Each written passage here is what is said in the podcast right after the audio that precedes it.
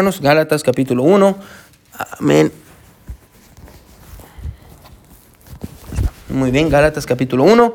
Ah, vamos a leer, hermanos, del versículo 11 al versículo 24. Ese va a ser nuestro pasaje para hoy. Uh, Gálatas, hermanos, estamos en esta serie de sermones titulada a Libres en Cristo, hermanos. Comenzamos la serie hace tres semanas y yo creo que vamos a continuar en esta serie, hermano, uh, por probablemente hasta junio más o menos del otro año. Ya tengo ahí planeados unos como unos 20, 22 sermones. Todavía estoy ahí viendo algunos detalles. So, Vamos a estar ahí uh, en Gálatas, uh, Gálatas capítulo 1, uh, vamos a estar del versículo 11 al versículo 24. Amén. Ok, ¿dónde está? Aquí está.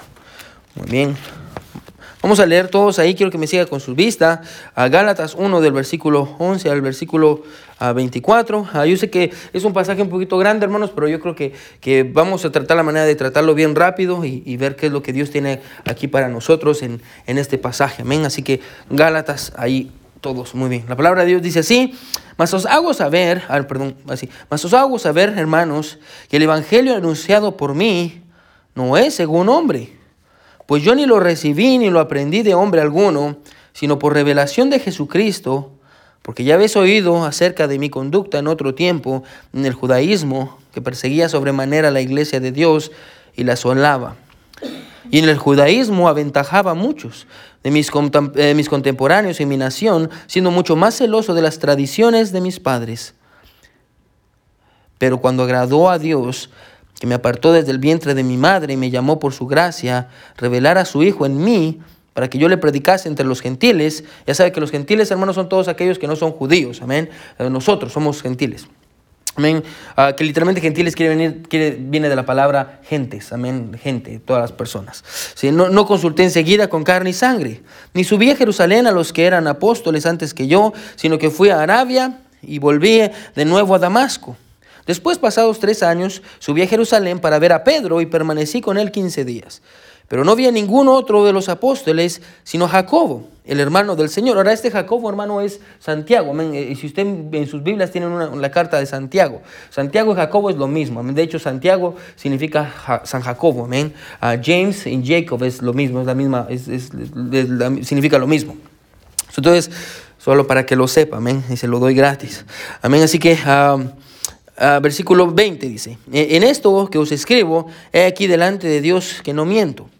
Después fui a las regiones de, Siria y de Cilicia, y no era conocido de vista las iglesias de Judea que eran en Cristo. Y quiero que ponga atención al final que dice, solamente oían decir, aquel que en otro tiempo nos perseguía, ahora predica la fe que en otro tiempo asolaba. Y glorificaban a Dios en mí. Amén.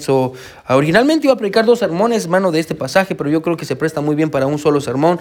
Yo creo que más o menos tiene la misma idea ah, y, vamos a tratar la manera de ver cuál es esta idea. Ah, pero hoy, hermano, quiero predicar bajo el título El testimonio de un hombre transformado.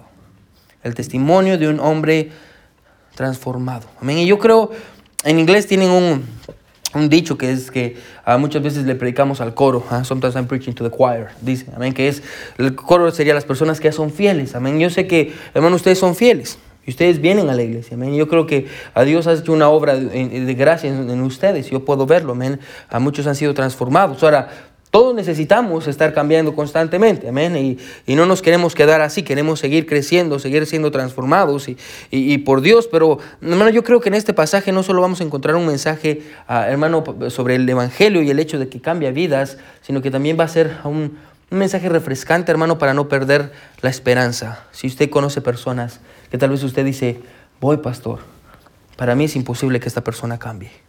Bueno, si usted piensa eso, hermano, el pasaje de hoy, hermano, Pablo va a dar su testimonio. Y se va a dar cuenta, hermano, que no hay nadie que esté demasiado lejos del alcance de Jesús. Amén. una vez más, el testimonio de un hombre transformado. So, vamos a orar. Mi buen Dios que estás en el cielo, gracias por tu palabra. Gracias Señor porque tú nos hablas, mi Dios, de una manera especial y, nos dejas estos pasajes, Señor, en la Biblia para que podamos ah, encontrar ánimo, mi Dios, y podamos ser retados y podamos ah, tener confianza, mi Dios, y no perder la fe. Dios, ayúdanos a no perder la fe. A poner nuestra confianza en el precioso evangelio que, que tú nos has dado, Señor, y, y, tu palabra, Padre, que, que, la atesoramos en este lugar y queremos saber más, mi Dios, de ella. Y te pido por todos aquellos, mi Dios, que no están hoy aquí, mi Dios, pero están viendo desde sus casas y, y mi Dios, están pasando por tiempos a tal vez de enfermedad. Y pienso en hermano Manuel, a mi Dios, hermano Víctor, hermana, hermana Manuela, Padre eterno, Adriana y, y Dios, eh, hermana Mayra, hermano Mero, Dios, te pido por todos los hermanos que no pueden estar aquí, mi Dios, y quisieran estar aquí. A Dios, te pido por todos aquellos que escuchan el sermón en cualquier lugar, en cualquier parte del mundo, Dios, que tú les hables a través de tu palabra de igual manera. Te amamos mucho, Señor. Encuéntrate con nosotros. En el nombre de Jesús oramos. Amén y amén. Muy bien, nos pueden sentarse. Amén. El testimonio de un hombre transformado. El testimonio de un hombre transformado. Ahora, yo, hermano, no sé si le, ha pasado a usted, pero hay ciertas cosas, hermano, que, que, uno está tan acostumbrado a usar, hermano, que cuando uno usa algo diferente, hermano, le cuesta. Por ejemplo, en cuanto a las Biblias. Yo no sé si usted ha cambiado de Biblia alguna vez, amén. Ah, pero a mí me gusta cambiar, a veces cambio de Biblias y, y es la misma Biblia, la misma versión, Reina Valera 1960, todo igual, amén. Pero porque es diferente, amén, o, o, está más grande, está más pequeña, la letra es más grande, más pequeña, hermano, eh, cuesta adaptarse, amén, y a, ella, pero hoy estoy usando otra Biblia. Ahora, y usted se preguntará, pastor, ¿por qué está usando otra Biblia? Porque perdió la otra, probablemente, amén. pero, ah, hermano, hoy traigo conmigo, hermano, una Biblia, déjeme ponerla aquí para apartar. Una Biblia, hermano, que es una Biblia especial para mí. Amén. Es una la Biblia dice uh, Biblia pastoral. Amén. Que dice Pastor Ángel Meléndez. Amén. Y uh, es la Biblia, hermano, que me regalaron cuando me gradué del, seminario bíblico. Ahí está la dedicación del, presidente del seminario bíblico y dice, ahí eh, eh, la palabra de Dios con amor y con sana doctrina y aunque muchos no quieran cambiar, predique la palabra de Dios. ¿sí? Y, ah, tiene la firma del, presidente del seminario bíblico. Ahora, esta es una Biblia muy bonita, también es una Biblia pastoral. Ah, ah, para los de ustedes que no sabían, hermano, a mí me gusta coleccionar Biblias. Tengo como 30 Biblias en mi, en mi oficina, amén. Uh, todo tipo de Biblias, de todo tipo de idiomas, amén, ruso. Y me, me, gusta coleccionar Biblias. y, pero como le digo, esta es una Biblia muy bonita y, y, me gusta mucho. Y lo que hace que esta Biblia sea especial, hermano, no solo es el hecho de que es la Biblia que me regalaron cuando me gradué del seminario como pastor, sino que en la primera parte, no creo que ustedes vayan a alcanzar a ver, pero... En la parte de aquí, hermano, si se da cuenta, tengo varias firmas, amén, varias firmas. Y son firmas, hermano, de personas que, que uh, yo yo los considero héroes de la fe en mi vida, personas que han sido muy cercanos, tal vez no cercanos a mí, pero han tenido una gran influencia en mi vida. Por ejemplo, aquí está la firma de, de Dr. Tommy Ashcraft. Dr. Tommy Ashcraft fue el, el, pastor que predicó cuando Dios me llamó al ministerio, cuando yo tenía 15 años. Amén. Y él, él predicó un sermón y, uh, y, y, sobre darle a Dios todo. Y, Dios me llamó al ministerio ahí. Amén. Yo fui después, allá que Dios me había llamado, ya que terminé de salir del seminario, me encontré con el pastor Ashcraft y le pedí que me firmara la Biblia. Tengo la firma de pastor Ashcraft. Él ya no es pastor hoy en día. Amén. Ah, también tengo la, la firma de uh, Dr. Sam Davidson. Amén. Y para mí es uno de los predicadores mi predicador favorito del mundo. Yo creo que es el mejor del mundo. Es un gran hombre. Él, él, él, ha influido en mí de una gran manera y la razón por la que predico como predico es porque uh, yo aprendí de él. Amén. Y, y, es un gran predicador. También tengo la firma de, de, Pastor David Acevedo. Amén. De la primera iglesia bautista de Brooklyn, de donde viene a Karin y Valerie. Uh, el Pastor Acevedo. Uh, la iglesia tiene como 90 años, casi más de 90 años, y solo ha tenido dos pastores. ahorita tiene un tercero, pero solo ha tenido dos pastores antes de eso y Pastor Acevedo era uno de ellos y ya estaba ancianito y predicaba. No me recuerdo como jovencito acercándome a él, acababa de comenzar en el ministerio, y le dije, Pastor Acevedo, ¿me firma mi Biblia? Y me firmó su, su Biblia. Y yo estuve predicando en su iglesia para el aniversario, ya no me recuerdo qué aniversario fue, el 80 y algo, amén. Pero ah, también tengo la firma de Dr. Paul Chapo, amén, el, pastor de la iglesia Lancaster Baptist Church en California. Ah, ahí, ahí, estudió la hermana Sabrina en ese colegio bíblico. Ahí, ahí se graduó ella uh, y Pastor Chapo y la historia de él es increíble. cómo él fue a una iglesia en medio del desierto, porque Lancaster en California, hermano, es un desierto literalmente. Y, y, él cuando comenzó ahí ni siquiera iba a quedarse en esa iglesia, lo invitaron a predicar y fue a predicar y, y porque no tenían un pastor. Y cuando salió, los el grupo pequeño de hermanos que habían ahí se le acercaron y le dijeron, acabamos de votar por usted y usted va a ser nuestro siguiente pastor, amén. Y él estaba como, ¿qué? Yo no venía a ser candidato. pero Dios puso en su corazón quedarse ahí, se quedó ahí. Y, hay un video, hermanos, que es tremendo, y tal vez se lo puedo mandar si usted quiere, amén, donde él está parado en el medio del desierto, amén, como un joven, amén, está con su Biblia y dice, en este lugar, aunque sea un desierto, un día vamos a tener una iglesia grande aquí. Y dice, un día vamos a tener un ministerio hispano aquí, y un día vamos a tener un gimnasio, y un día vamos a tener esto, y vamos a tener esto, y vamos a tener esto. 35 años después, hermano, usted va a Lancaster, el pueblo es un pueblo bien pequeño, y yo me atrevo a decir que el, casi el 80% del pueblo, maybe el 80% of the whole city, ah, va a la iglesia.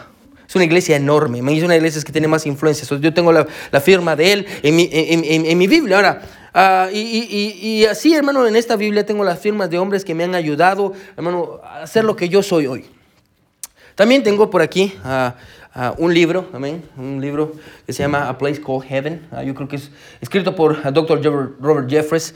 Dr. Robert Jeffries es el, el, pastor de First Baptist Church en Dallas, una iglesia enorme, y yo creo que es uno de los escritores, uno de los mejores escritores, amén, que hay. si usted mira libros de Dr. Robert Jeffries, cómprelos, amén, son muy buenos, amén. Y, y él escribió este libro y él me firmó mi libro también, amén. Solo lo tengo firmado. Tal vez usted lo ha visto, él era el, en el tiempo de Donald Trump, él fue nombrado el pastor de Estados Unidos, él era el consejero personal de Donald Trump.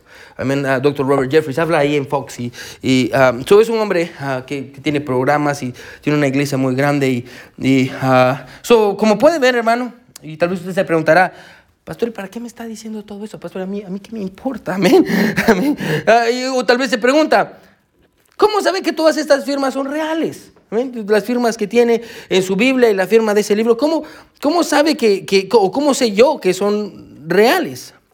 Tal vez mi respuesta sería, hermano, si usted se pregunta eso, yo lo sé porque yo estuve ahí, escuche, cuando las personas firmaron mi libro, el doctor Jeffries firmó mi libro, yo estaba ahí cuando estos pastores firmaron mi Biblia, yo, yo los vi, ahí estaban, yo estaba ahí enfrente de ellos, y ellos tomaron mi Biblia y la firmaron yo vi cuando firmaron ah, mi Biblia y mi libro. Yo estoy convencido porque yo recibí estas firmas, escuche, de ellos mismos. Y la razón por la que le estoy diciendo esto, hermano, en esta noche es porque en una escala mucho mayor a, mí y yendo con estos predicadores pidiéndoles que me firmen, en una escala mucho, mucho, mucho mayor, eso es exactamente lo que Pablo va a decir en el comienzo de este pasaje. Es lo que Pablo va a decir. Es lo que Pablo le va a decir a las personas y a los creyentes en Galacia. Este mensaje que yo tengo no me lo inventé. No es un mensaje que alguien me dijo. Eh, es un mensaje que yo personalmente recibí de nuestro Señor Jesucristo. Ahora recordemos, hermano, que Pablo está tratando en esta carta con los creyentes de Galacia. Amén. A quienes habían sido engañados, ya lo hemos visto en los otros sermones, habían sido engañados por falsos maestros, quienes habían venido de Jerusalén, la iglesia en Jerusalén, solo para historia, hermano, porque es importante conocer su Biblia, amén. En el tiempo eh, eh, del, del Nuevo Testamento, amén, de hecho, en Hechos, habían dos iglesias, amén dos iglesias grandes, la iglesia en Jerusalén y después la iglesia en Roma. Amén. Ah, eventualmente la iglesia en Roma ah, ah, se unió con el gobierno y de ahí salió una iglesia que se llama la iglesia universal o como se conoce en latín, católica. Amén. De ahí salió la iglesia católica. Y la iglesia en Jerusalén, que es la iglesia que sufrió persecución, de ahí vinieron los, no vinieron, pero los apóstoles ayudaron en esa iglesia y Jesús fundó la iglesia. Amén. Ah, pero estos falsos maestros venían de la iglesia en Jerusalén y llegaron a, Galacia ah, y, trayendo un evangelio totalmente diferente al que Pablo les había predicado antes a los de Gálatas. Un evangelio que lejos de salvar a las personas, solo los condenaba. E, estos, estos falsos maestros habían venido ah, de la iglesia en, Jerusalén y cuando vinieron les dijeron a los creyentes en Galacia, nosotros venimos de la iglesia en Jerusalén, eh, La misma iglesia de donde salió Pablo. Nosotros venimos de la misma iglesia, amén. A la misma iglesia de Pedro y de los apóstoles. De hecho, el pastor de nuestra iglesia es el pastor Jacobo, amén, Santiago, que es hermano de nuestro Señor Jesucristo, el medio hermano de Jesús, amén. Ah, de, hecho, todo esto se lo están diciendo a los creyentes en Galacia. De hecho, Pablo recibió el Evangelio en Jerusalén, así como nosotros. Pero, pero, no sabemos qué pasó, ah, porque al parecer cuando Pablo vino con ustedes les vino a predicar el Evangelio a medias ah, y, el Evangelio que les dio es un Evangelio incompleto. A su Evangelio le hacen falta cosas. Por ejemplo, a su Evangelio le hace falta las obras de la ley, Hay que portarse bien para ir al cielo. Hay que perseverar, porque si no se va a ir al infierno. Ah, hay que celebrar las fiestas judías. Los hombres tienen que circuncidarse. Las mujeres tienen que hacer esto. Los hombres tienen que hacer aquello. Ah, el evangelio que ustedes tienen o que ustedes recibieron de Pablo está incompleto. Y por eso nosotros hemos venido para ayudarlos. esa es la situación. Ahora es por eso que Pablo ahora va a responderles a ellos, va a responderle a estas personas, a estos falsos maestros que están diciendo que Pablo vino de Jerusalén, que Pablo recibió el Evangelio en Jerusalén, de Pedro y de los apóstoles y, que, de, este pastor a Jacobo, y que ahí él recibió este Evangelio y lo recibió de hombres y lo cambió y lo tergiversó. Pablo se va a defender. Ahora con eso en mente usted va a entender, ahora lea el versículo 11, yo creo que ahora va a entender un poquito mejor por qué Pablo está diciendo lo que está diciendo. Miren lo que dice el versículo 11, ¿sí está conmigo? Amén. Vamos a ir bien rápido, hermanos. Así que quiero que se quede conmigo. Dice, mas os hago saber, hermanos, que el Evangelio anunciado por mí no es según hombre. Pues yo ni lo recibí ni lo aprendí de hombre alguno, sino por revelación que dice de Jesucristo. Y básicamente lo que Pablo está diciendo aquí es, lo que estos maestros les dijeron es mentira. Yo no recibí el evangelio de ninguno de ellos. Mira lo que es el versículo 17, siempre hay en Gálatas 1. Mira lo que es el versículo 17. Dice, ni subí a Jerusalén a los que eran apóstoles antes que yo, sino que fui a Arabia y volví de nuevo a Damasco. Después, pasados tres años, subí a Jerusalén. Ahí sí ya fui a Jerusalén, pero mire qué dice, para ver a Pedro y permanecí con él. ¿Qué dice? 15 días. 15 días es muy corto para poder recibir toda la información que, que, que, que, Pablo había recibido. Pero dice, versículo 19, pero no había ningún otro de los apóstoles, sino Jacobo, el hermano del Señor. Versículo 20, en esto que os escribo, he aquí delante de Dios que no miento. Pablo está diciendo, yo, yo no recibí el Evangelio de, ninguno de ellos, como estos falsos maestros dicen. Yo, yo no lo hice así, yo no recibí el Evangelio de ellos, porque yo no vengo de Jerusalén, ni en Jerusalén recibí el Evangelio. De hecho, tampoco recibí el Evangelio de los apóstoles, ni lo recibí de Pedro, con quien solo estuve 15 días, ni lo recibí del pastor Jacobo, que es Santiago. Yo recibí el Evangelio, escuche, directamente de nuestro Señor Jesucristo. Jesús me dio el Evangelio. De hecho, hermano, es interesante. No le voy a cobrar por esto, pero, pero pasó tres años en el desierto. Ah, y, qué pasó haciendo tres años en el desierto, pasó, pastor? Pasó tres años con Jesús. De igual manera como Jesús pasó tres años con sus discípulos en los evangelios, de igual manera Jesús personalmente, ya resucitado, pasó tres años con él en el desierto y ahí Jesús mismo lo entrenó. Es por eso, hermano, que toda esta gente loca que dice que son apóstoles y solo dicen que son apóstoles porque, porque recibieron un llamado, amén. Una de las características y una de las necesidades, hermano, para poder ser un apóstol es haber estado en persona con Jesús por lo menos más de uno o dos años, amén, tres años. esas eran las necesidades, amén, los requisitos para poder ser un apóstol. Así que encontramos a Pablo, hermano, aquí diciéndole a los creyentes en Galacia, yo, escuche, yo recibí el Evangelio directamente de nuestro Señor Jesucristo. Pablo tuvo un encuentro personal con Jesús. Y después de eso fue llevado, como le dije, ah, por el Señor al desierto por tres años, en donde Jesús mismo le dio el Evangelio. Ah, pasados eh, estos tres años, ah, Pablo fue con los apóstoles y que realmente solo se encontró con Pedro. Y si usted estudia esos 15 días, porque en esos 15 días, y lo vamos a ver más adelante, amén, Pablo se agarra con Pedro, amén, los dos se discuten, amén, y, Pablo regaña a Pedro, amén. De hecho, usted lo puede leer también en, Hechos 15, ya vamos a llegar ahí porque lo, también está aquí en la carta de Gálatas, amén. Ah, ah, pero bueno, es lo que está pasando. Y una vez más, en el desierto él recibió el Evangelio, así como lo hizo con los apóstoles. Así que una vez, una vez más, Pablo está diciendo aquí, yo no me inventé este mensaje, yo no presté este mensaje, yo recibí este mensaje del Evangelio. Ahora, yo creo que usted va a estar de acuerdo conmigo en cuanto a esto. Pablo tenía una pasión, porque tenía una pasión por el Evangelio, y la razón por la que tiene una pasión por el Evangelio tan grande, hermano, es porque lo había recibido de parte de Jesús y no de parte de los hombres. Bueno, y si usted en esta noche, hermano, ha recibido el Evangelio, hermano, que Pablo predicaba, porque es realmente el mismo Evangelio, amén, a la salvación por fe en Jesucristo y su obra redentora y, y, nada más, hermano, y usted ha puesto su fe en Jesús y usted llegó a un punto en su vida donde usted dijo, yo necesito ser salvo, yo no quiero ir al infierno, yo necesito a Jesús en mi vida, y usted confesó sus pecados y vino a Jesús, escuche, hermano, usted entendió que la salvación no es por obras, hermano, sino que por gracia, eso quiere decir, hermano, que usted ha recibido el, mismo evangelio que Pablo lo recibió. Bueno, y lo recibió de la misma persona que Pablo lo recibió, porque finalmente viene de Jesús. Y tal vez usted se pregunta, pastor, ¿y eso qué? ¿Cuál es la implicación? Bueno, la implicación es la misma que en el tiempo de Pablo. Lo que usted recibió, escuche, cuando aceptó el Evangelio, hermano, no es, no es una invención de los hombres. Hermano, quiero que se grabe esto en esta, en esta noche. No estamos aquí, hermano, porque recibimos el mensaje de un hombre común y corriente y, como mucha gente cree, hermano, que, las verdades de este libro ah, son muy interesantes, amén, y nos pueden ayudar a, mejorar nuestras vidas, amén, pero simplemente es eso, amén, un mensaje de un hombre que se lo inventó. No, no, estamos aquí, hermano, porque recibimos el mensaje de un profeta o como los mormones, vino el ángel moroní y les dio un mensaje. No, no estamos aquí por eso. No, no, no estamos aquí porque el pastor es chistoso y nos cae bien. Estamos aquí, escuche, porque todos nosotros hemos recibido un mensaje de parte de Jesús a través de su palabra. Y porque el Evangelio provino de Jesús mismo, hermano, ponga atención, necesitamos protegerlo. Necesitamos proteger la palabra de Dios, necesitamos proteger ah, e, el Evangelio. Mi Biblia firmada que está aquí se encuentra en mi oficina y no la saco para ir a predicar a otros lugares. Tengo otras Biblias, sí, tengo una Biblia en mi oficina del hospital, tengo otra Biblia en mi casa, tengo Biblias en todos lados, amén. Pero no uso mi Biblia firmada, pastor, ¿por qué? Porque es algo precioso para mí. Y yo quiero cuidarlo, quiero protegerlo, amén. El Evangelio, hermano, que Dios nos ha dado no es algo para jugar o, para ignorar, hermano. El Evangelio, hermano, es algo que tenemos que preservar y tenemos que cuidar y tenemos que ser celosos de la palabra de Dios. Así como Pablo, por eso están viendo esta carta, porque Pablo está celoso de la palabra de Dios. Y, viene a mi mente ah, el pastor, este pastor en, New York hace varios tiempos, hace, ah, creo que fue hace como 20, 25 años. Habían unos ah, atentados y en, en, un tiempo en Nueva York donde las personas Ah, blancas estaban atacando a los, a los morenos.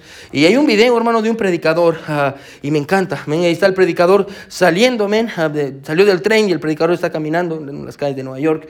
Y de pronto él es un, un predicador, era un predicador moreno, amén, de color, y iba caminando y estos extremistas blancos lo encontraron y se le lanzaron y ahí están las cámaras y, se van encima de él y empiezan a golpearlo y empiezan a patearlo y usted puede ver cómo lo están atacando y lo están golpeando, pero si usted se da cuenta, hermano, ah, el hombre está tirado en el suelo y está agarrando su Biblia. Y está protegiendo su Biblia como lo más precioso que tiene mientras todos lo están pateando, lo están golpeando, lo terminan matando. Pero nunca soltó la palabra de Dios el valor del Evangelio, hermano, el, valor del mensaje que nosotros, hermano, hemos recibido, el, valor de lo que Dios ha hecho por nosotros. Y tal vez usted se pregunta, pastor, ¿por qué este, este mensaje es importante para mí? ¿O, por, qué, bueno, por qué debería de, escuchar este mensaje? La razón por la que este mensaje es importante para usted y para mí, hermano, escuche, es porque en nuestros días muchas personas allá afuera tratan de, ponga atención, de evaluar el mensaje de la Biblia diciendo que fue una invención del hombre. Yo creo que usted ha escuchado muchas veces personas diciendo cosas así. Si la Biblia fue escrita por hombres como nosotros, si el mensaje de la Biblia es un mensaje ya vencido, ya pasó de moda, si, el Evangelio eh, fueron hombres iguales a nosotros, lo escribieron, ¿por qué tengo que confiar yo en ese mensaje si un hombre lo escribió? Si el Evangelio que ustedes predican es obsoleto, hermano, la respuesta de Pablo, y, hermano, le, le, animo que lo subraye, hermano, y si usted escucha a alguien diciendo que el mensaje de la palabra de Dios o que ah, fue escrito por un hombre, hermano, usted puede enseñarle a Pablo diciendo no. La, la respuesta de Pablo para todas estas personas es, yo no recibí este mensaje de hombres, yo lo recibí de Jesucristo mismo. Hermano, y nosotros, ponga atención, como este hombre protegiendo la palabra de Dios, hermano, hoy nosotros tenemos el mismo mensaje.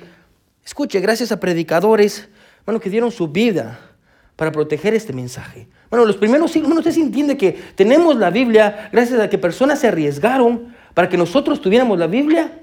Estaba discipulando a, al hermano Beto, a hermana Wendy, la semana pasada.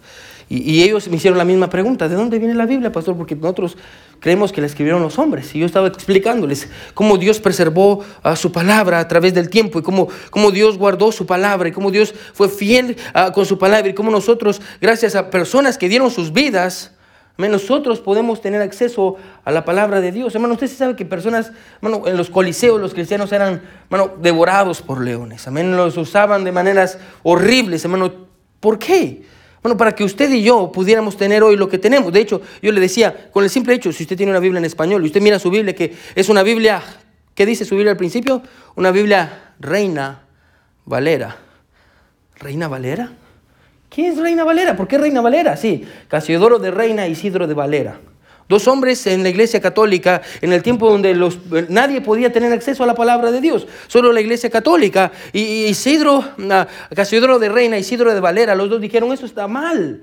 Eso está mal. La gente necesita tener acceso a la palabra de Dios. Y ellos empezaron a traducir a la, Biblia que estaba en latín al español. Bueno, y, los terminaron matando y andaban escondiéndose porque la Iglesia Católica los andaba buscando. ¿Para qué? Hermano, para que usted y yo, hoy en día, en el año 2021, hermano, en diciembre, pudiéramos tener acceso y abrir la palabra de Dios, hermano, y pasar tiempo meditando en ella. Hombres dieron su vida por este mensaje. Bueno, un mensaje, escuche, que no vino de hombres, vino de Jesús mismo. Jesús nos dio este mensaje y por eso es tan precioso y preciado para nosotros. Es por eso, hermano, que cada domingo y cada miércoles honramos la palabra de Dios y meditamos en ella y dejamos que Dios nos hable a través de ella y celebramos en este lugar el Evangelio. Pastor, ¿por qué? Porque según la Biblia misma, Romanos 1.16 dice, porque Pablo dice, porque no me avergüenzo del Evangelio, porque es poder de Dios para salvación a todo aquel que cree. Hermano, la palabra de Dios tiene el poder de Dios. Pablo está diciendo aquí, este mensaje no vino de mí o de ningún hombre, sino que vino de nuestro Señor Jesucristo. Por eso yo sé que este mensaje es verdadero. Yo sé que el Evangelio es verdadero, no solo porque, escuche, aquí está la cosa, Pablo dice, no solo porque yo lo recibí de Jesús. Yo sé que este mensaje es verdadero porque un día este mensaje me cambió a mí. Es lo que Pablo va a decir ahora. Yo sé que este mensaje es verdadero, no solo porque yo un día pasé tres años con Jesús en el desierto y Jesús mismo me dio este, este mensaje y por eso yo tengo esta pasión por el Evangelio, porque Jesús me lo dio. Pero no, no solo tengo esta pasión porque Jesús me dio el mensaje, yo creo en este mensaje porque este mensaje un día cambió mi vida. Y ahora Pablo nos va a dar su, su testimonio. Y Pablo nos va a explicar, hermano, y yo espero que usted entienda quién era Pablo. Y le voy a ayudar en esta noche a entender quién era Pablo. Porque Pablo nos va a dar su testimonio y, su conversión. Mire lo que dice, si está conmigo, amén. Mire lo que dice el versículo 13. Vamos a, ahorita nos vamos a ir más rápido, quédese conmigo. Dice, porque ya habéis oído acerca de mí, perdón, acerca de mi conducta en otro tiempo en el judaísmo que perseguía sobremanera, subraya esa palabra, sobremanera, a la iglesia de Dios. Y mire que dice, y la solaba, y la solaba, amén. Lo primero que, hermano, quiero, quiero que note, lo primero que notamos en la historia de Pablo es que al igual que todos nosotros, escuche, Pablo necesitaba la gracia de Dios. Pablo menciona, escuche, que perseguía a los creyentes sobremanera. Y quiero que entienda que cuando dice que perseguía a los creyentes sobremanera, hermano, Pablo no está exagerando. Pablo no está exagerando. Aparte su lugar aquí y vaya conmigo a Hechos. Hechos está antes. Que encontramos la historia de la primera iglesia. Hechos capítulo 8.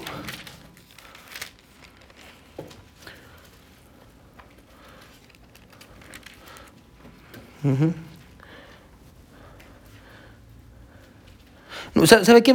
Lea el capítulo 7, empecemos del capítulo 7, versículo 55. Capítulo 7, 51. ¿Ya están ahí? Hechos 7, 55. Mire lo que dice. Dice, pero Esteban, aquí está el primer mártir de la iglesia, la primera persona que murió por el Evangelio, lleno del Espíritu Santo, puesto los ojos en el cielo. Me encanta este pasaje. Vio la gloria de Dios y a Jesús que está, estaba a la diestra de Dios. Y dijo, he aquí veo los cielos abiertos y al Hijo del Hombre que está a la diestra de Dios. Ahora, por si usted no sabe qué, está pasando, hermano, lo están matando a pedradas. Cuando él está viendo esto, lo están matando a pedradas. Mire que dice el versículo 57. Entonces ellos, dando grandes voces, se taparon los oídos y arremetieron a una contra él y echándole fuera de la ciudad lo apedrearon. Y los testigos pusieron sus ropas a los pies de un joven que se llamaba ¿qué? Saulo. ¿Quién es Saulo? Es Pablo. Es Pablo. Y apedreaban a Esteban mientras él invocaba y decía, Señor Jesús, recibe mi espíritu. Y puesto de rodillas, clamó a gran voz, Señor, no les tomes en cuenta este pecado. Y habiendo dicho esto, durmió. Versículo 1 del capítulo 8. Mira lo que dice. Y Saulo, ¿qué dice? Consentía en su muerte. ¿Quién es Pablo? Es Pablo. Pablo, literalmente, eh, la idea consentía es, Pablo lo mandó. Pablo decía, sí, mátenlo, apedréenlo. Y mientras lo están apedrando, Pablo está ahí y está viendo lo que está pasando. Y cuando lo terminan de matar, le quitan la ropa y se la traen a Pablo. y ponen la ropa a los pies de un joven llamado Saulo, que ese es el primer nombre ah, de, Pablo. De hecho, Saulo ah, viene del rey Saúl, amén. Pero después él se cambió el nombre y dijo, yo no soy digno de llamarme así, yo me llamo Pablo. Pablo quiere decir pequeño, amén. Él se cambia su nombre más adelante a, pequeño. Pablo fue el responsable de la muerte de Esteban, a quien mataron a pedradas. Mira lo que dice el versículo 3, capítulo 8 de Hechos, versículo 3. Y Saulo asolaba la iglesia. Y mire qué hacía entrando casa por casa, arrastraba a hombres y a mujeres, y que dice, y los entregaba a la cárcel. Hermano, Pablo arrastraba a las personas a la cárcel y en la cárcel, hermano, los obligaba a que maldijeran el nombre de Jesús. Bueno, es lo que iba de casa en casa, destruyendo familias, quitando a los papás y a las mamás, separándolos, quitando a los niños, hermano. ¿Por qué? Porque quería destruir a como fuera lugar este cristianismo, el camino que se decía en ese tiempo. Pablo mandaba matar al... Bueno, y no solo se quedaba ahí, porque tal vez usted dice, wow, los metía a la cárcel. No, no solo eso. Pablo mataba a los cristianos. Pablo mataba a los cristianos. Sí, vea conmigo a Hechos 26. Hechos 26. Hechos 26. Mira lo que dice el versículo 10. ¿Ya están ahí? Hechos 26, versículo 10, mira lo que dice, lo cual también hice en Jerusalén.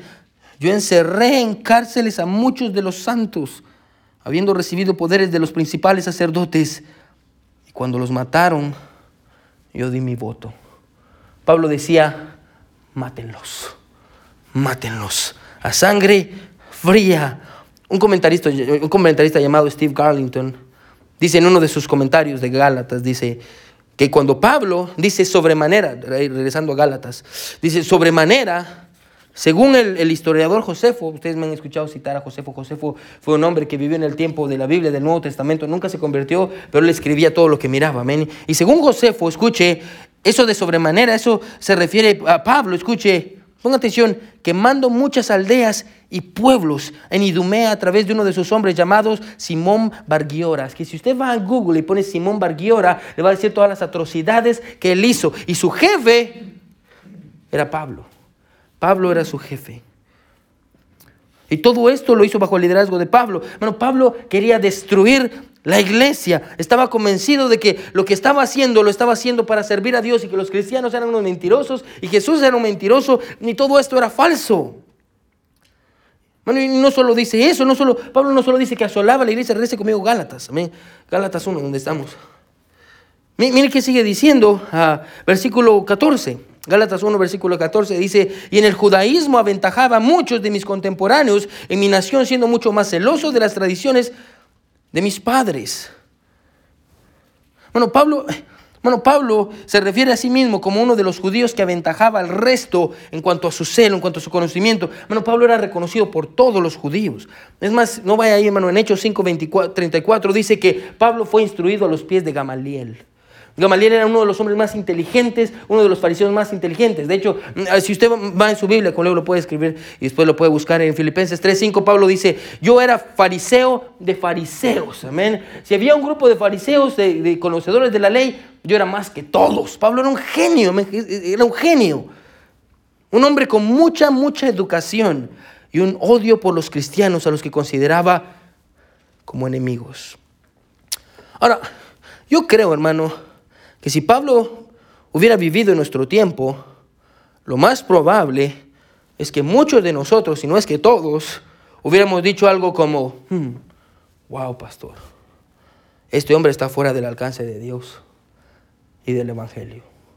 Wow, ¿qué qué? ¿Que mató a los cristianos? ¿Qué qué?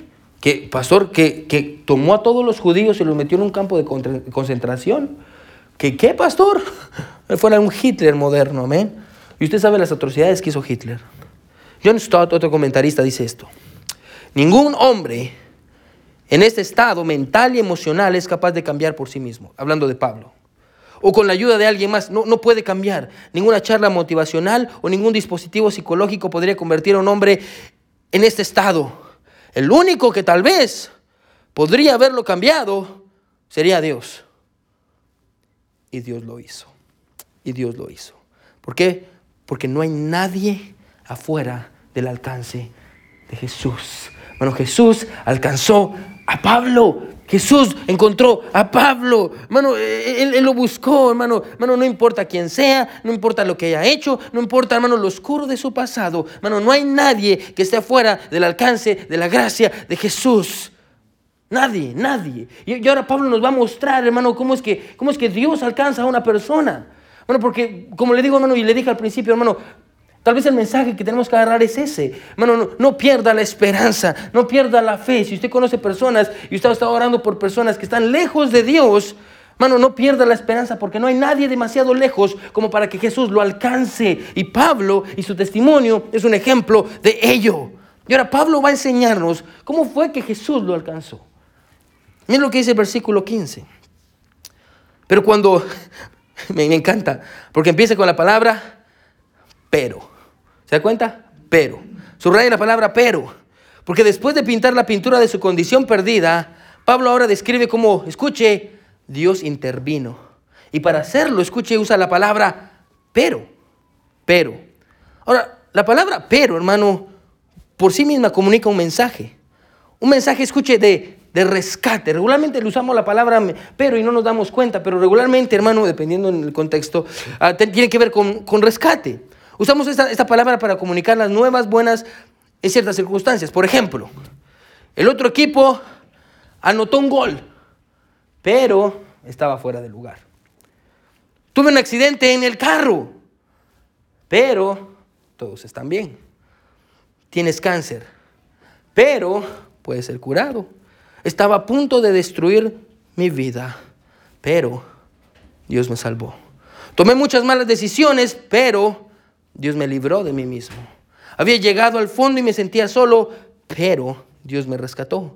No tenía propósito, pero Dios me dio un propósito. La palabra Pedro, hermano, pero en este pasaje nos ayuda a notar, escuche, la intervención de Dios. ¿Se da cuenta, hermano? El flujo del pasaje dice, más celoso las traiciones de mis padres, pero. Ese pero quiere decir eh, Dios interviniendo, amén. Eh, Dios metiéndose, amén. Dios interviniendo en la vida eh, de Pablo, amén. Y, y aunque el tiempo ha pasado, hermano, quiero que escuche esto. Dios sigue interviniendo en la vida de las personas. Probablemente, hermano, no nos damos cuenta. Pero si usted mira atrás y, ve dónde, escuche, hacia dónde se dirigía su vida, amén, usted se va a dar cuenta cómo Dios intervino de una manera muy sutil y le ayudó a cambiar de dirección y lo ayudó y lo puso en una dirección mejor. Ah, en el caso de Pablo, Dios intervino en su vida cuando iba camino a Damasco a seguir matando a los cristianos, a seguir persiguiendo a la iglesia. Hermano, iba camino de Damasco a buscar más cristianos para matarlos con esa sed de acabar con el cristianismo. Y de pronto una luz grande viene, lo ciega y se cae de su caballo. Amén. Y escucha unas palabras que decían, Saulo, Saulo, ¿por qué me persigues? Y después me encanta, dice, dura cosa es dar goces contra el aguijón. En otras palabras, Pablo, hay un aguijón y lo que tú has estado haciendo, Pablo, es pegarle al aguijón.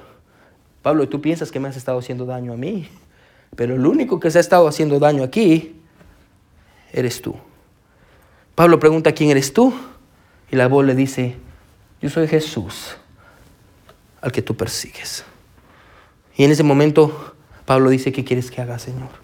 Bueno, Jesús, escuche, la gracia de Jesús lo alcanzó. Hermano, gloria a Dios, quiero que me sea gloria a Dios por esos momentos en los que nuestra vida, hermano, cambió de dirección gracias a la intervención de Dios, porque Dios me envió a alguien, porque eh, usted iba, en cierta dirección y usted conoció a una persona que lo invitó a la iglesia y de pronto, porque usted conocía a esta persona, hoy usted está en una iglesia y está sirviendo a Dios y usted se da cuenta y voltea para atrás y usted dice, wow, Dios intervino en mi vida, Dios intervino en mi vida y gloria a Dios, yo escuché yo escuché, Dios intervino en mi vida, Dios alcanzó a Pablo cuando él intervino en su vida, pero no solo eso, mire qué sigue diciendo.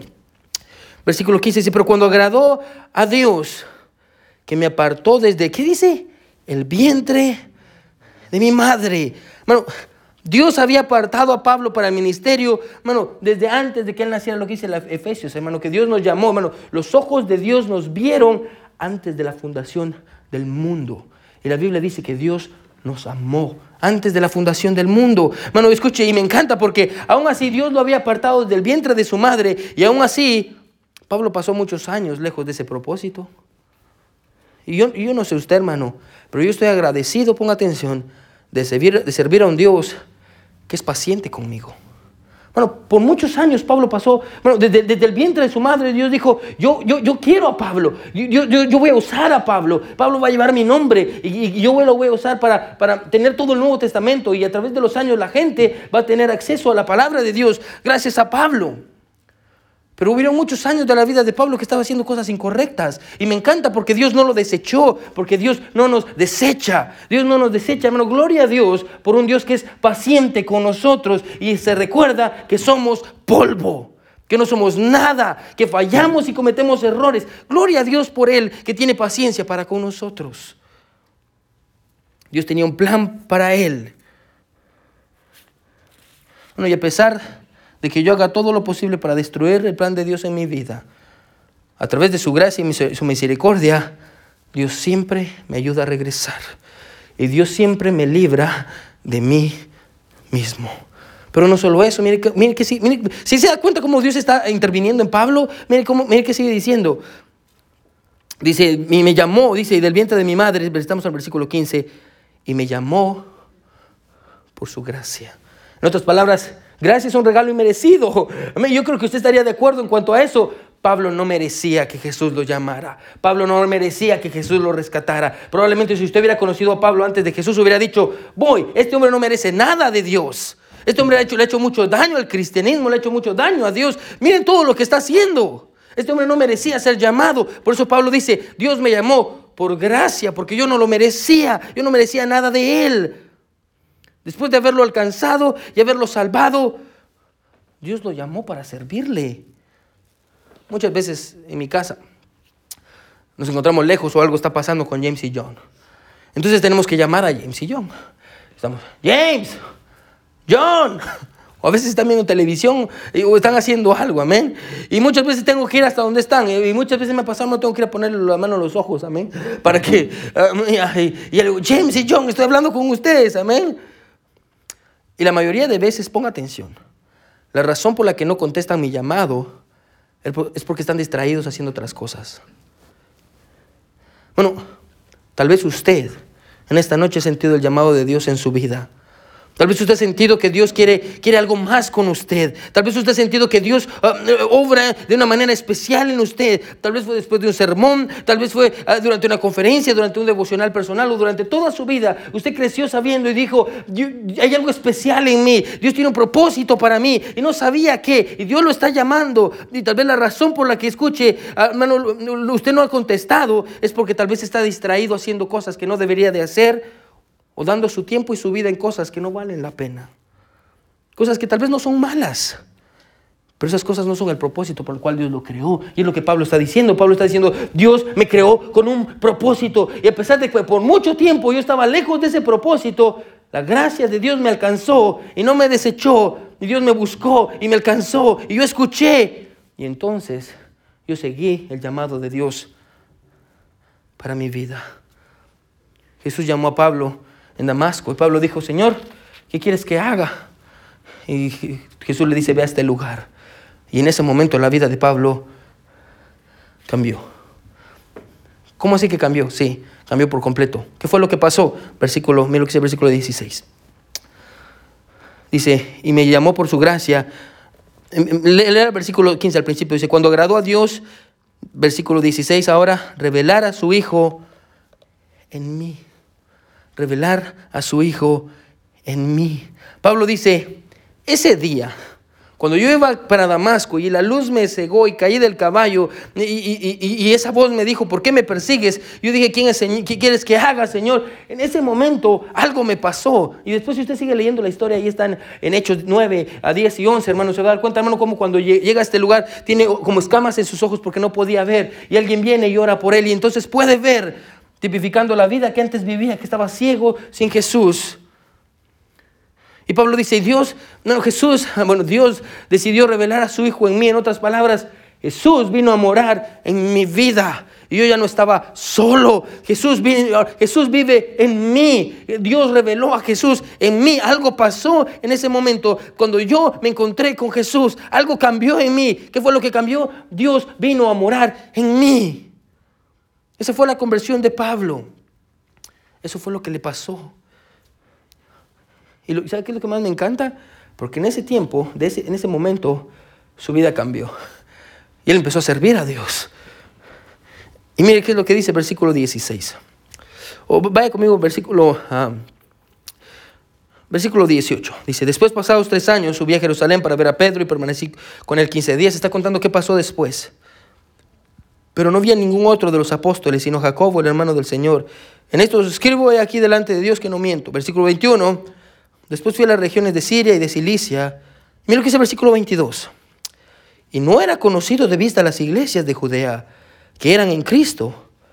Solamente oían decir, me encanta, escuche, aquel que en otro tiempo nos perseguía, ahora predica la fe que en otro tiempo asolaba. Y glorificaban a Dios en mí. Las personas, hermanos, estaban asombradas. ¿Y se puede imaginar usted sentado en un servicio, amén? Y todos ya conocían a Pablo, lo que Pablo hacía. Usted ya sabe ahora qué es lo que hacía Pablo.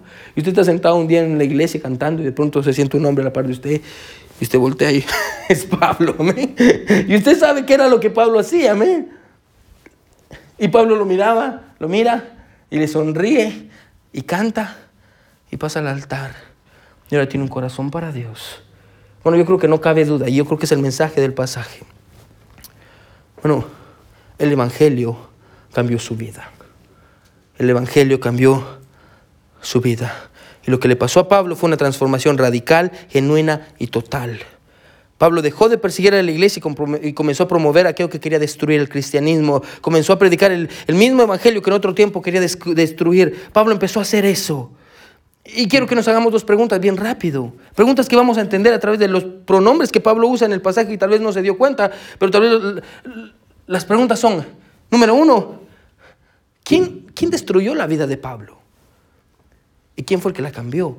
Porque si usted se da cuenta cómo, cómo va el pasaje, se va, a dar, se va a dar cuenta muy fácil. Si usted mira el versículo 13, mira el versículo 13, dice, porque ya habéis oído acerca de mi conducta en otro tiempo en el judaísmo, que perseguía sobremanera las iglesias de Dios y las asolaba. Y en el judaísmo aventajaba a muchos de mis contemporáneos en mi nación. ¿Qué está diciendo? Dice, yo, yo, yo perseguía a la iglesia, amén. Ah, yo era el que aventajaba en el judaísmo. Yo mataba a los cristianos. Yo hacía esto, yo hacía lo otro. Pero de ahí, desde el versículo 15, mire cómo cambia. Dice, pero cuando agradó a Dios. Y de ahí el pronombre cambia.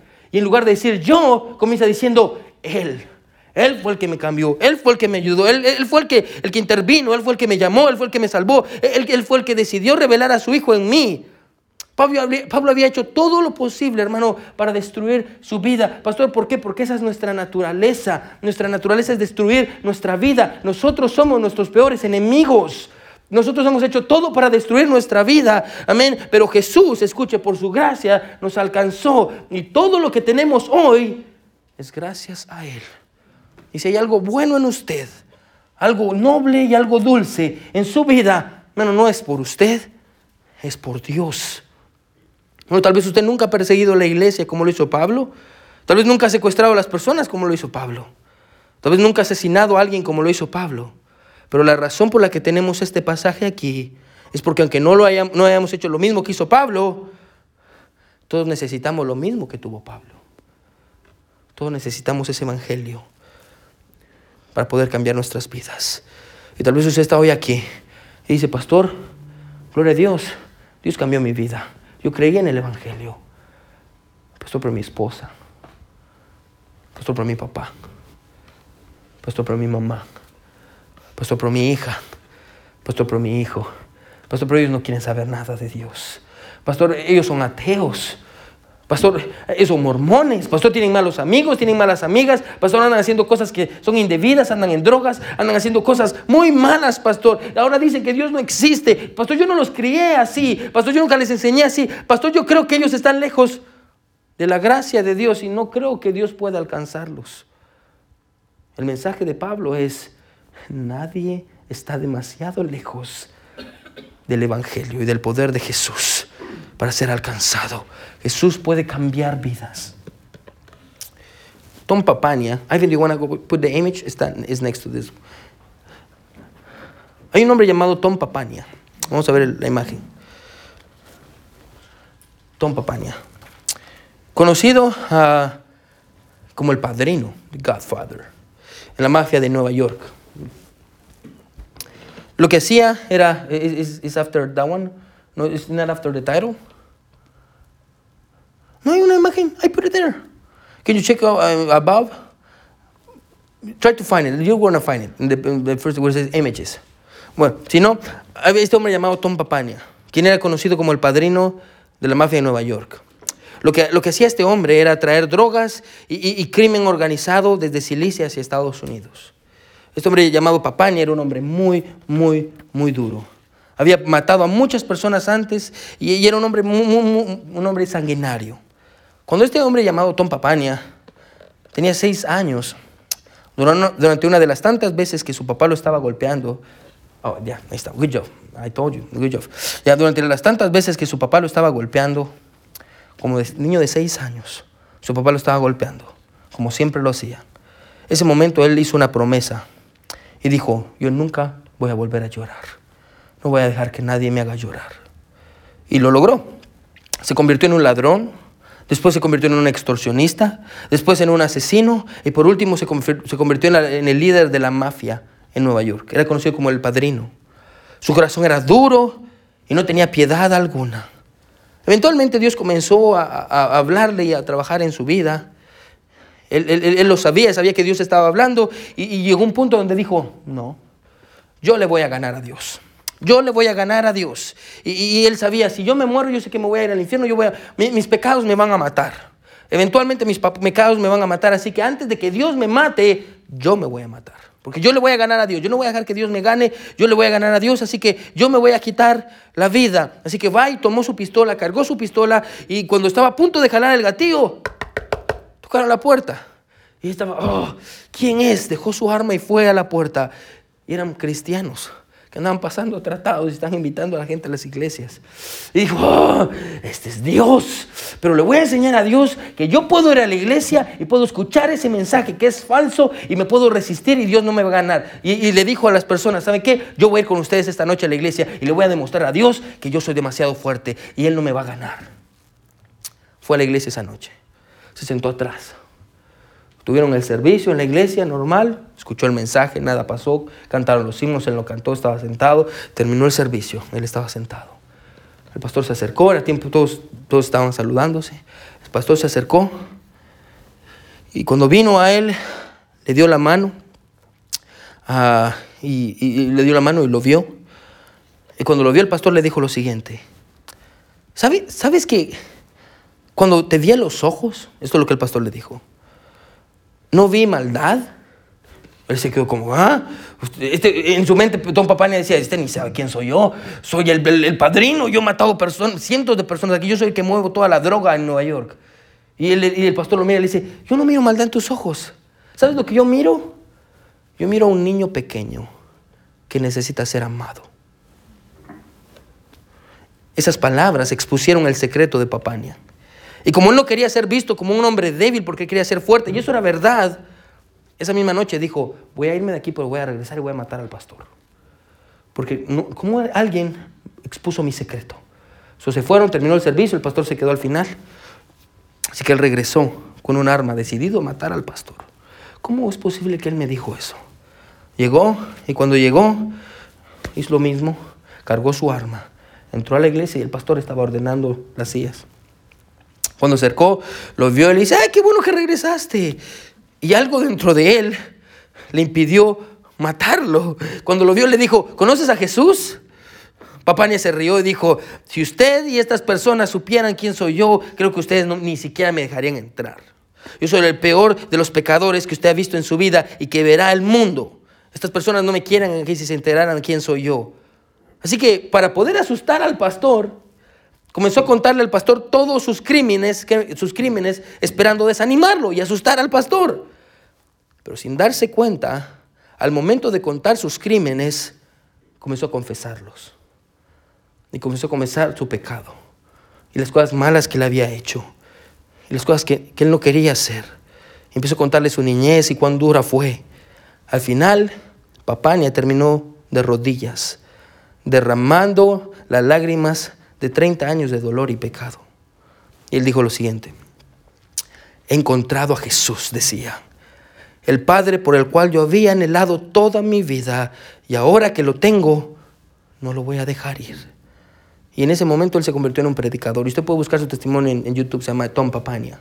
Y desde ese día su vida fue transformada por el Evangelio. Bueno, yo sé que suena como algo increíble. Y usted dice, wow, pastor, como esas historias que usted escuchaba en un cassette de estos testimonios de grandes cristianos. Y usted dice, pastor, qué increíbles son estas historias. Sí, pero no, estas historias no solo están afuera, también las hemos visto en nuestra iglesia. Porque en nuestra iglesia también Dios está cambiando vidas. En nuestra iglesia también personas están cambiando a través del Evangelio. Hermano, yo le puedo dar muchos nombres y le puedo dar personas, hermano, que cuando vinieron a la iglesia eran una cosa, pero de pronto empezaron a cambiar su vida y decían, pastor, yo trataba mal a mi esposa, pero ahora ya no la trato mal. Ah, pastor, él hacía esto, pastor, ya no lo hace. Ah, hace unos días me dijeron, pastor, él tomaba alcohol y ahora, pastor, le ofrecieron alcohol Pastor, algo está pasando. Ahora él, quiere amarnos, ahora quiere pasar tiempo con nosotros. Pastor, antes yo fumaba, ahora ya no fumo. Bueno, no solo lo miramos en las historias de afuera, lo miramos en las historias de nuestra iglesia. Bueno, yo lo he visto y usted lo ha visto, cómo Dios cambia vidas, cómo Dios ha cambiado personas abusivas en personas amables y gentiles. Ah, he visto cómo Dios ha cambiado personas amargadas en personas dulces. He visto cómo Dios ha cambiado personas con adicciones a personas libres. Bueno, tal vez usted en esta noche se encuentra en la misma condición de Pablo camino a destruir su vida. Y tal vez usted también necesita que Dios lo cambie. Que Dios haga algo en usted. O tal vez usted conoce a alguien que dice, pastor, Dios trae a mi mente esta persona. Y muchas veces yo me he dado por vencido. Digo, esta persona no va a cambiar. Esta persona es muy necia. Esta persona es muy difícil. Bueno, según Pablo y según la palabra de Dios, nadie está demasiado lejos del alcance de Jesús. Y Jesús puede cambiar vidas. Pastor, ¿qué necesitamos? Pablo lo dijo, un mensaje que no venga de nosotros, un mensaje que venga de Él. El mensaje ya lo tenemos. Pastor, ¿qué tenemos que hacer? Simplemente tenemos que predicarlo. Dios nos ha llamado a todos a comunicar este precioso mensaje. Pastor, ¿cuál es el mensaje? Jesús murió por usted. Jesús dio su vida por usted. Jesús está vivo. Él no está muerto. Y va a regresar otra vez. Ese es el mensaje. Y si usted pone su fe en Él, Él va a cambiar su vida. Como lo hizo con Pablo, como lo hizo con Tom Papaña, como lo hizo en mí, como lo hizo en usted y como lo sigue haciendo. Bueno, qué gran testimonio, el testimonio de un hombre transformado. Amén. Que Dios nos ayude a todos, hermano, a no perder la fe en este mensaje y confiar en esta palabra, porque es verdadera, y no, desanimarnos cuando miramos que otros se desvían. Amén. Porque nadie está demasiado lejos del alcance de Jesús. Todos con ojos cerrados y cabeza inclinada. Nadie viendo. Todos con ojos cerrados y cabeza inclinada. Bueno, ¿cuál es la persona a la cual Dios trajo a su mente hoy? ¿Cuál es la persona que usted dice, Dios, Muchas veces yo he creído que esta persona está demasiado lejos y nunca va a regresar. Muchas veces yo he pensado que Dios no puede salvar a esta persona.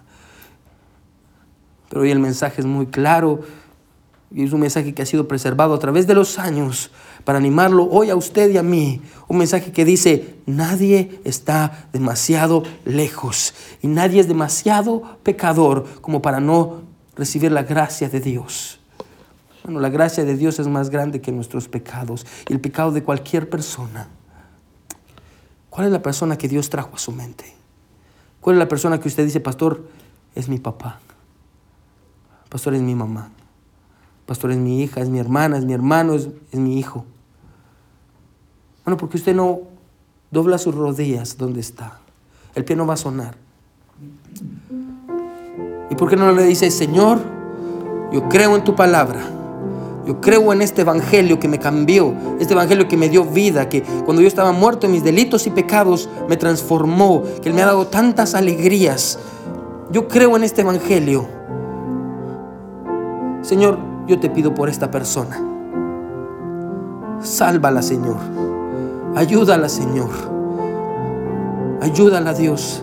Ayúdame a mí a compartir ese mensaje de salvación tan precioso que ha sido preservado a través de los años y hombres han dado su vida por él. Bueno, y si, y si usted ha sido cambiado por este mensaje, hermano, dígale gracias a Dios. Gracias porque un día, como Pablo, y yendo a Damasco, tú me alcanzaste, Señor, y le diste propósito a mi vida y me llamaste. Gracias por mi salvación. Mi buen Dios que estás en el cielo, gracias por, por tu palabra, gracias mi Dios por el testimonio de Pablo y lo que hiciste en su vida, mi Dios, lo que hiciste en nuestra vida y lo que sigues haciendo en la vida de todos aquellos que vienen a ti, Señor.